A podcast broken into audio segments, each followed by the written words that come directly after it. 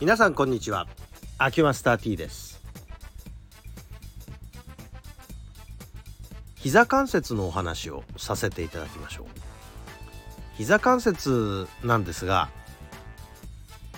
膝関節っていうのは曲げ伸ばしをしているだけと思ってる人がいるかもしれないんですが関節をですね完全に伸ばしきると膝関節っていうのはひねられるんです。内側に。これ内旋って言ってるんですけども微妙に内側に膝頭がぐっと向くと思うんですね。膝を思いっきり伸ばしてみると。でこれ何のための機構なのかっていうことなんですがこれ歩く時にですね膝が内側にこうひねられるしかも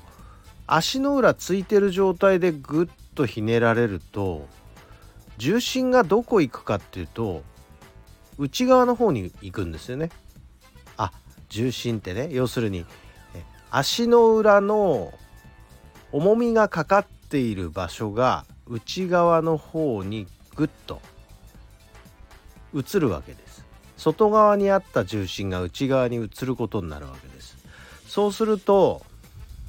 歩く時に膝を伸ばす場面っていうのは最後に地面を蹴る時なんですね。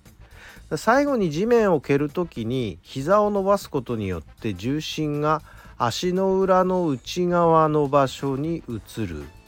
察しのいい方はわかると思うんですがここでまあちょうどつま先側の内側っていうと母子球とかあ第一子、うん、手で言えば親指に当たるところに重心がグッと移ってくるわけですね。これによって地面をその母子球でグッと蹴ることができる状態になるわけです。だから膝を伸ばすことでまあ膝を伸ばして地面を蹴ることによって意識しなくても結構ナチュラルに母子球荷重になっているわけですね。ですからあまり母子球荷重意識しなくても膝さえ伸ばせばある程度母子球荷重になってるまあもう当然それは足をどのぐらい左右に開いているかによっても違うんですけれどもこういうふうになっているということを考えると過剰に母子球荷重を意識する必要なく膝さえ伸ばしゃいいということがまあ程度の差こそあれ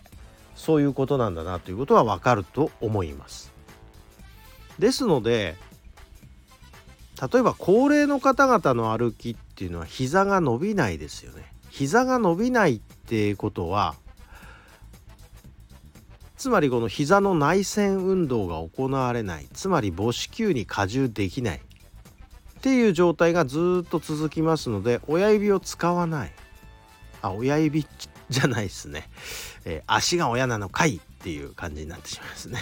えー、第一子を使わない。第一子母子球の方を使わない。そうすると使わないところっていうのは退化するわけでして、まあ、まずまあ、私らが最初にこう診察の時触って分かるのはあれ母子球のとこなんか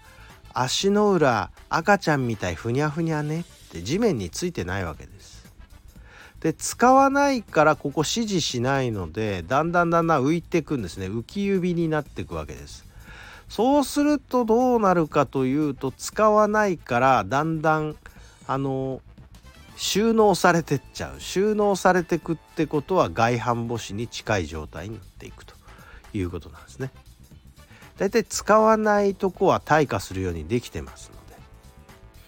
ま、だからねあの外反母趾の原因まあ前前回じゃないねだいぶ前にもお話しした通り立方骨がずれてってっていう話をしましたけどもう一つは使ってないっていうことがあるんです。使うようになると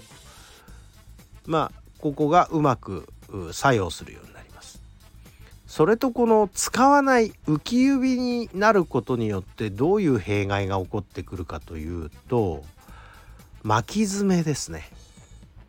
第一子の巻き爪になってる人っていうのは完全に足の指を使って歩いてないです。